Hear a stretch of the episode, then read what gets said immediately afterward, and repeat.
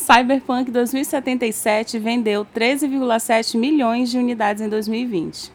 A CD Projekt Red anunciou que Cyberpunk 2077 vendeu 13,7 milhões de cópias em 2020. O número é uma estimativa da empresa com base em informações coletadas de distribuidores.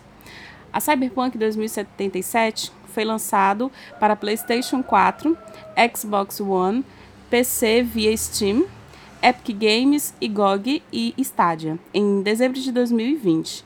As versões para PlayStation 5 e Xbox Series estão pla planejadas para o lançamento no segundo semestre de 2021.